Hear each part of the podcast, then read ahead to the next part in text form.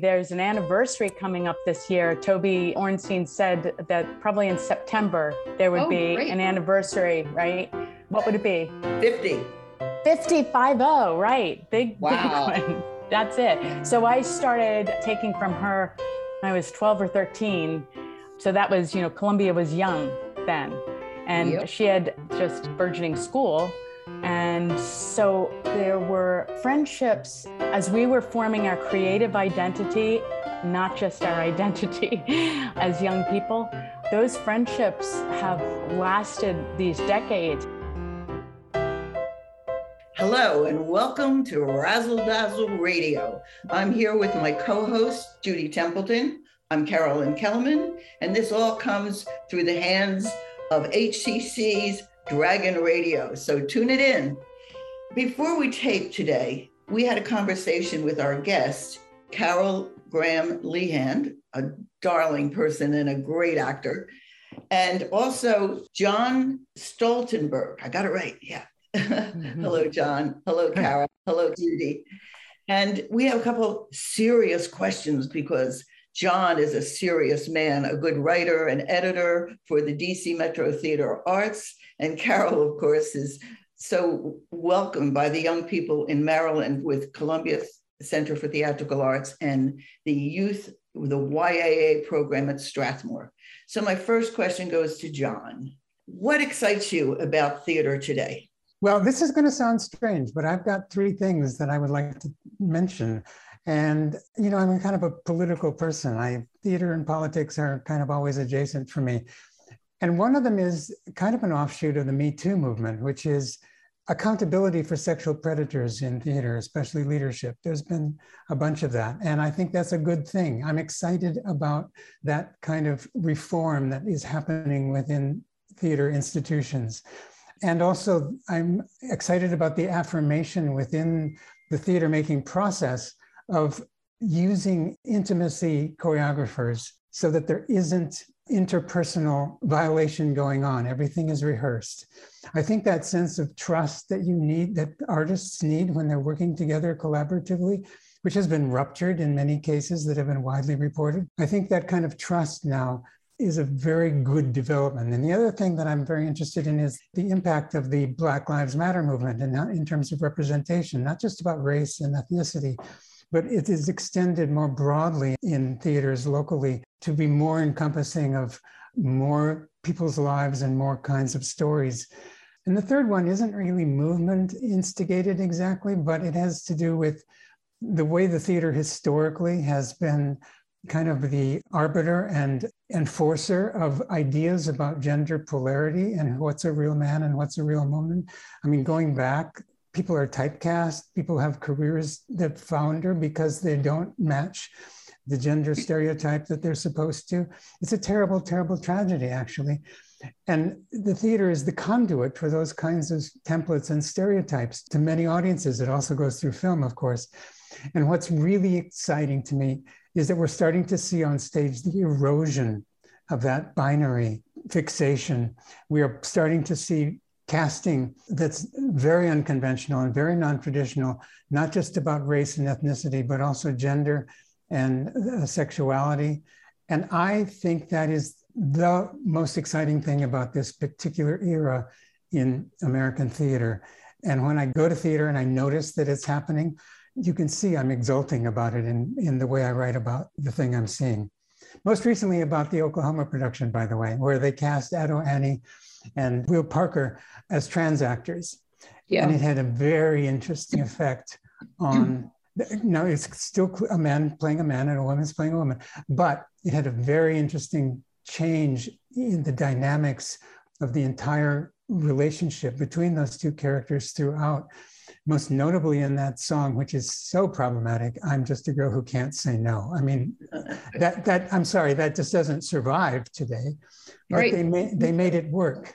The actress, her, uh, she goes by one name, Sis, made it work. Uh, anyway, that was so thrilling to me. I could have just gone home and writ- written my review right then and there.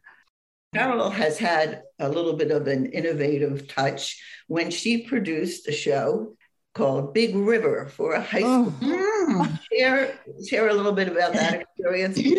well, on the excitement. John, it wouldn't fly now. but what happened was I was teaching in a private school at Glenelg Country School, and the population was very small to begin with. I think there might have been like 40 kids in each of the high school classes. And then the population of those auditioning is even smaller. So you cast from what's available right there. And with Big River, I had even thought about Big River because in a freshman year, these two boys sang Worlds Apart from Big River, and it was gorgeous. And the African American young man sang Jim, and the Caucasian boy sang the Huck part. When they got to be seniors, I thought, ah, let's do this. And I just saw it on at the Today Show uh, outside, you know, when they do the little summer teasers. I saw them do the uh, Deaf West version of Big mm. River. That was that long ago, whatever it was, 2003 or four. And I thought, oh my gosh, we're breaking boundaries here. We're continuing to tell stories, but from different populations. It's like what you're talking about, John, you know, that they were doing it, Deaf West was doing it. And I thought, when it got down to these auditions, I thought, I don't precast, but I knew I can cover the show based on having this talent that I knew that was coming out. And when they auditioned, the voices had shifted. So, this by the mm-hmm. senior year, who I was imagining would be a shoe in Huck and a shoe in Jim, they actually sang the other parts better. But I wasn't color coding because when it came down to it, the storytelling was better from each of them. And I was like, you know what? I had them write down at the audition, had them write down what would you prefer, what role, because they kept going back and forth, you know, in the audition. Now read for Jim, now read for Huck. What am I doing? Do that again. Oh, you write down when they left write down which role you'd like to do. And the African American young man wrote Huck, and the Caucasian young man wrote Jim. And that's the way we cast it. Now, fast forward to Rodgers and Hammerstein getting the a cease and desist and and it becoming news because there was a C-SPAN show where the boys were going to sing a song from the show and Rodgers and Hammerstein pulled the rights, wouldn't give the rights for that performance. So they were withholding a contract based on race, which is, I mean, the whole thing is mind boggling. And now with the conversations that we have today, it just seems like that was so wrong. At the time, I was an educator dealing with, you know, whomever walked in the door, you know, cash the show from that. And now we're just rethinking. And I guess part of the thing that I rethink is that, which is why I've written some shows, just write the show I want to direct or write the show I want to see or that will fit the kids. Anyway, that was long winded. I'm sorry. oh, no, it was all pertinent to what we're discussing. And John and Carol, both you're really warm in the cockles of my social justice heart as we watch, you know, theater now become and has to become part of the present time. I feel like we were all Rip Van Winkle. We all went to sleep for two years. And despite that, you know, the world was changing and around us. So now that we're back you know, in biz, in the arts, the arts have to catch up too. And and, mm-hmm. and I, mm-hmm. I love, you know, taking some of these very dated shows. And I mean, what could be more dated than Oklahoma? Let's face it, you know, I mean, and putting them in the modern times. And I think that it speaks to what we have to do when we're in theater and in the performing arts too. And so I love all your points that you said, John. And also at Howard Community College, we do have intimacy choreographer, Jen Males. And yes, she has done the full training and has been working in that as well. So, and I personally, because I have been a social worker and been in the arts, I would love to train in something like that too. So it's here. You can either face it head on or not, but it's all here for sure. so, so John, okay, I was reading your bio and the words magic time kind of and Carolyn knew I was going to pick up on that. So, what do you mean when you're writing and doing your reviews? What is your magic time? Well, I named that column, which, by the way, began as a blog when I was in a public relations and corporate communications course of studies at Georgetown. And the assignment was to start a blog. And I just started blogging about my theater going. And I called it Magic Time because for years, that was the moment between before the house lights go down and the stage lights come up, there's that moment of anticipation. There's that expectation mm. point when you know you're about to enter into another world. You've come through the lobby, you've gotten your ticket checked, whatever. And that's what I call magic time. And I always used to tell my friend when we were sitting together at that moment, you know, the curtain rise moment, even if there's not a curtain, it's magic time. Mm. And it's always been the case for me just before a show starts, that sense of what's coming next. Mm-hmm. Oh, I'm getting those butterflies, that fight or flight feeling, just thinking yeah. about it right now as you're speaking, for sure. Well, you know, I think a lot of the Broadway shows now are doing something interesting. So they're doing that everybody is out on the stage and just being themselves and just sort of walking around and talk chitty chatting, doing warm ups and things like that. And mm. then hmm. they do that the big okay lights and it changes and then they go into the thing i've seen this on a couple shows now so i think it's interesting. So that even gives a different sense of the magic time because that's really when the actors transform from themselves to their roles. So anyway have any of you seen that how they're doing that now? Years ago i feel like godspell might have done that. We, um, years ago we did some more of that. Now it's sort of coming back i think yeah. Huh.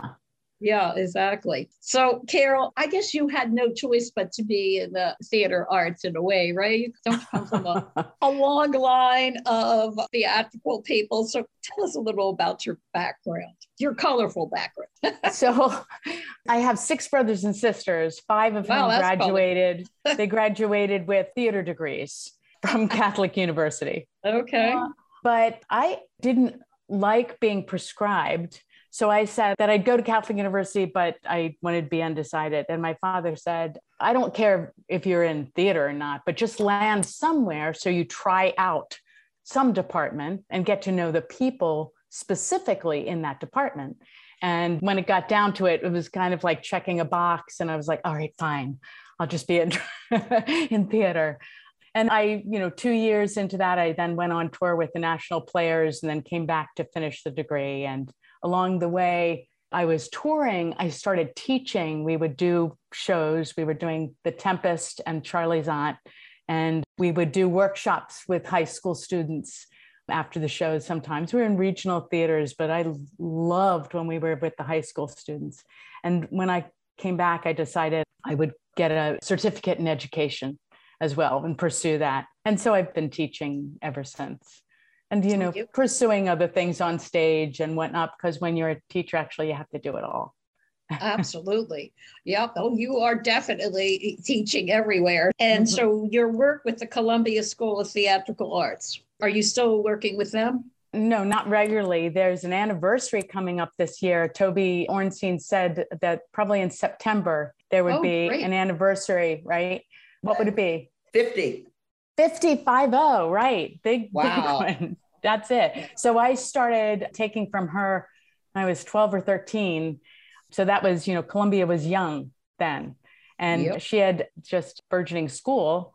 And so there were friendships as we were forming our creative identity, not just our identity as young people those friendships have lasted these decades. I think we were talking about it last years. night. yeah, we were talking about it last night because one of the first, Bob Carney, one of the first managers at Toby's Dinner Theater, had like an emergency triple bypass surgery. And because this is like the fifth time he has kind of skirted death, it was like a fluke that he went in and they said, you need to go right to the hospital because of this, there's a, an awakeness, like with COVID and moments like that, of just awareness about like we don't have forever and how are right. we using this time. And so we're having these occasions of getting together, kind of just honoring each other. And I just making a case for the idea that in theater and with creativity, there are bonds, there are packs that are made because it's part of like who you are. we talk about that on this show all the time, you yeah. know, the power of the arts. And we talked about it over the last two and a half years of how we made it through was just still having the arts as our connector. There, there's no doubt about it yeah. for sure. Yeah. yeah. And so, John, I know that in your background, there is the word seminary that you have. and so, how have you found your way from there to here? well, gosh, we don't have long here to tell the story. but we have long enough. I mean, I got there because I had a fellowship to go there, and it was a way to stay out of Vietnam. Okay. Oh, okay. Wow, we're so really dating back. I remember. We go back, days. yes. But I was always interested in theater, and I used to act in plays there, and I wrote some chancel dramas and things like that. Uh, and then I went on to Columbia School of the Arts to get a, a, a theater degree after that. But I'm not a religious person, but I'm very religion literate and I'm extremely alert to the ways in which there really isn't a good secular ethical tradition. And uh-huh. that for most people, the best way they know of how to be them best, their best self ethically derives from religious traditions. And I'm not going to fault that.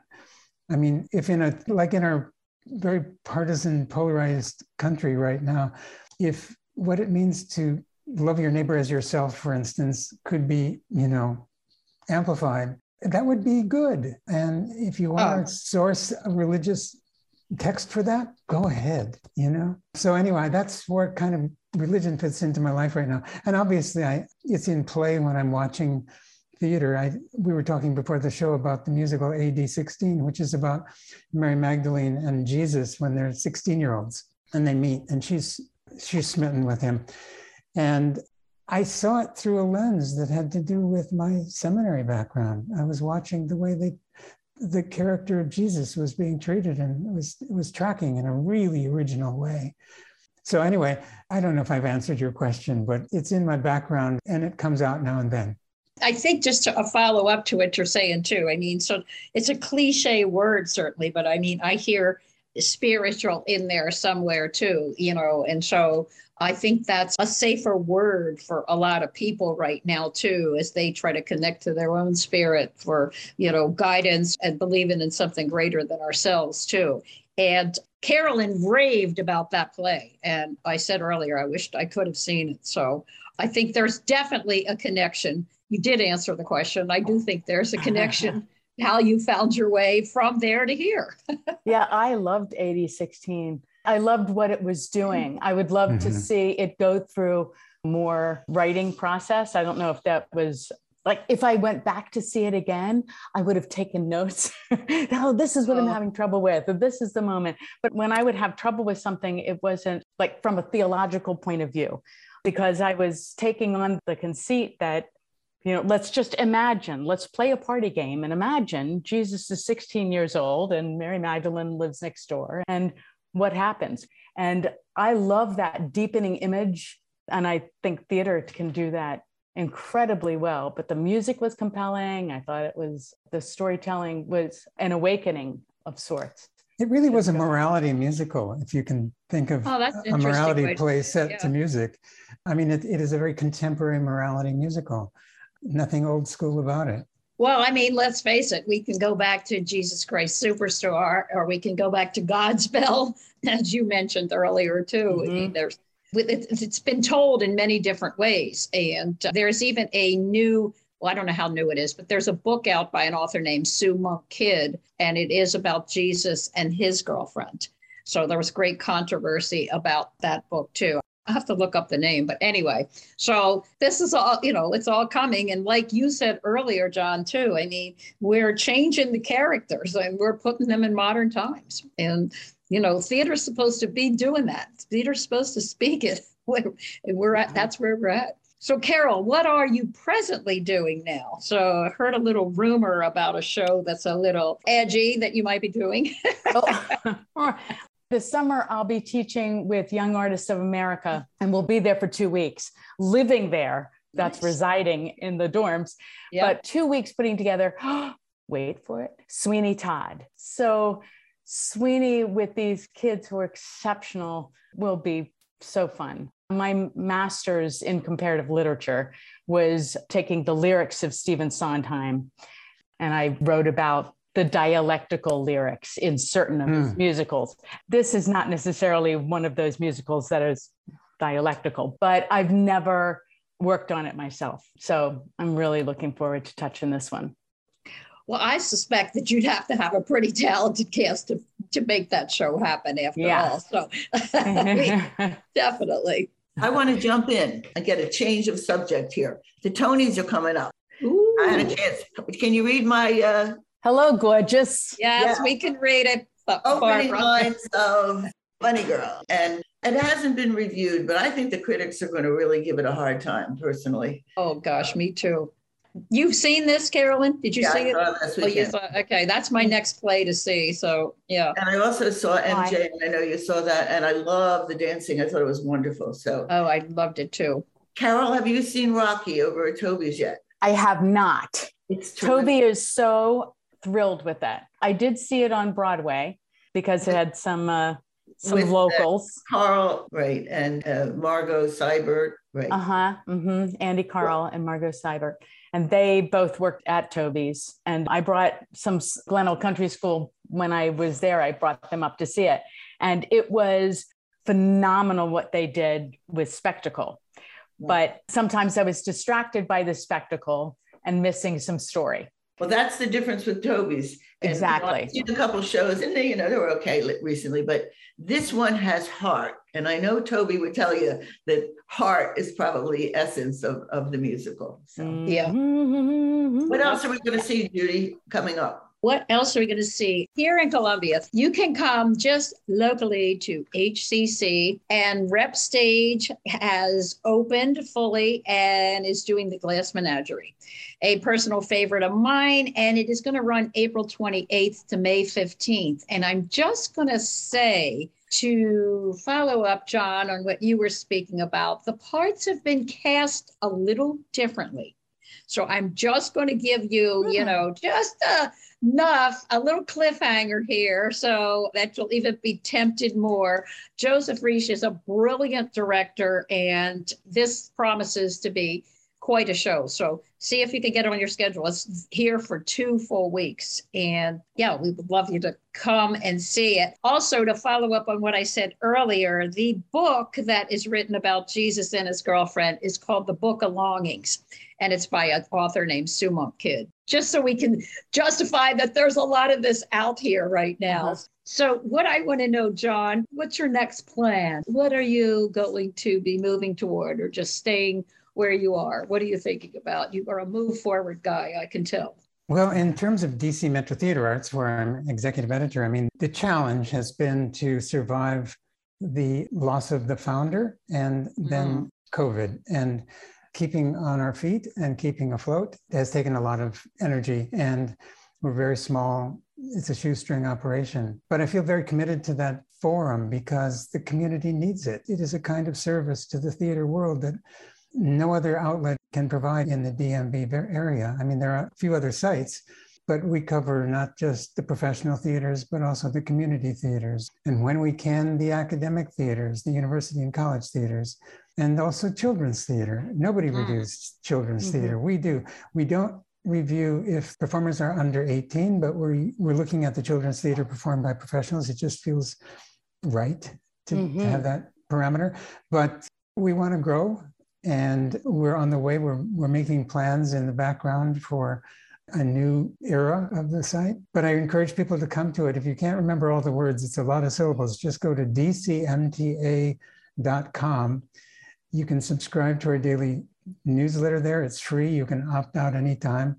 And it always gives you every morning the newest stuff on the website. So you can see at a glance what you haven't seen before and check it out. Oh, we definitely will. Everybody, I mean, I just love that everybody's just so joyful now coming back to theater after it was null and void for two years. So, mm-hmm. by the way, we have a we have a correspondent, our New York City editor, Deb Miller, covers New York theater really, really well.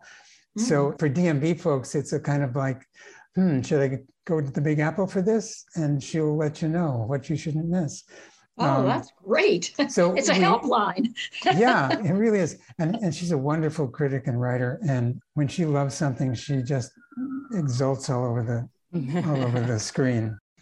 That's a great service, truly. It really yeah, is. It, she's wow. wonderful. So, so Carol, we call ourselves DC Metro, but we have this adjunct New York City. That's yeah. so good. Yeah, of course. It's fabulous. Carol, what, what about you? Looking ahead, what are you looking at?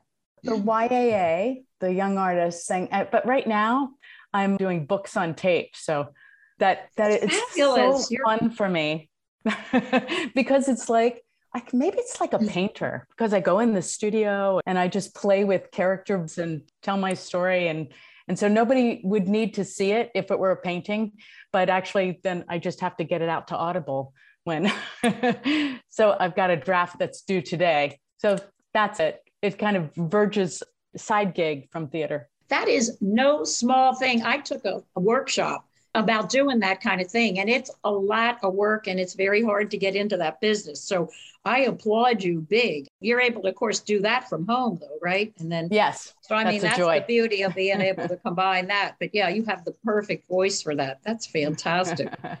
And Thank I also you. just want to uh, speak into you, and I know that I shared this with you before the show, but you're a very famous dad, and what a great director he was, and that I had the honor to take a class in directing from him.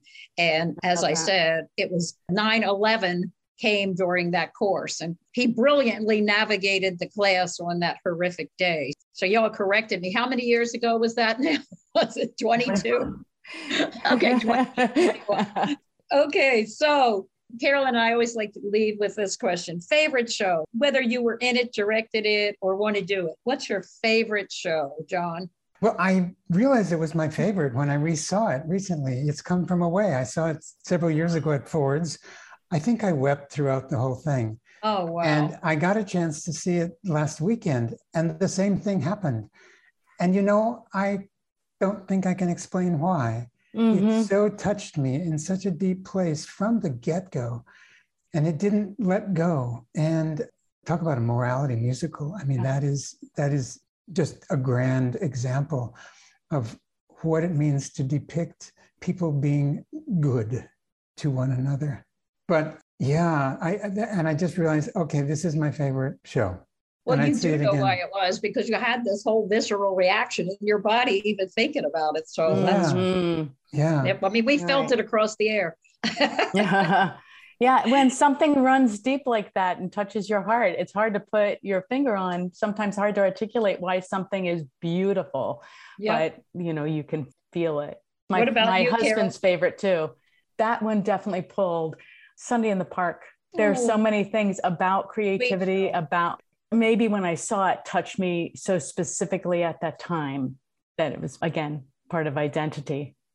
Yep. So Oh, well, you know what? Wow, this time has gone by so quickly. And I am so honored and mm. grateful to have you, John Stoltenberg, and you, Carole Lehan. And we could all probably sit here and talk for lots longer. But thank you so much for joining us here at Razzle Dazzle. Carolyn, any last comments before we have to go? No, go to the theater and go online and read the reviews by John and all the others. Yeah, go and get some tips too, for sure. Oh my goodness. Thank you so much. Again, we so appreciate the work that you all are doing. Keep doing it. And until next time, it's Razzle Dazzle Radio. Judy Templeton and Carolyn Kelemen.